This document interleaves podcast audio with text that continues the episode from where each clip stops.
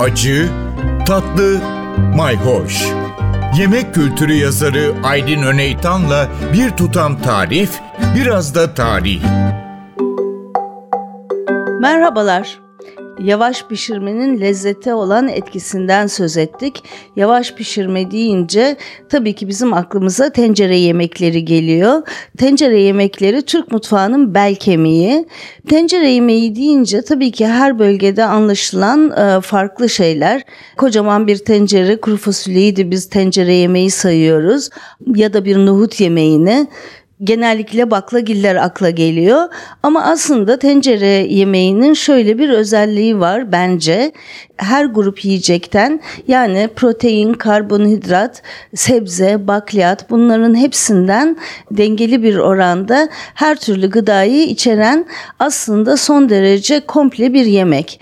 Evet genellikle tencere yemeği deyince içinde az miktarda et veyahut da kıyma olan sebzesi bol yemekler aklımıza geliyor.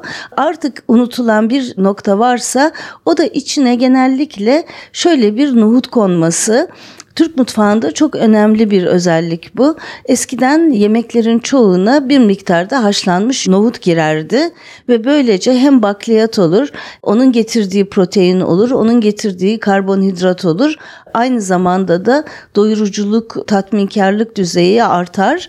Kıyma veya ete gelince bir yumruk kadar et veya kıyma ile bütün aileyi besleyecek e, bir yemek çıkar etin tadı bütün yemeğe geçer ama az miktarda etle bütün evi de beslemek mümkün olur.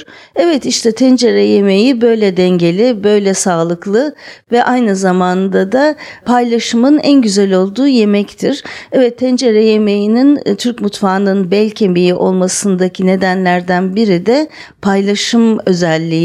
Çünkü tencere yemeğinde yemeğin iyi tarafı kötü tarafı diye bir şey yok. Herkese kepçe dolusuyla payına ne gelirse o gidiyor. Çünkü zaten tencere yemeğin içindeki her malzeme dengeli pay edilmiş.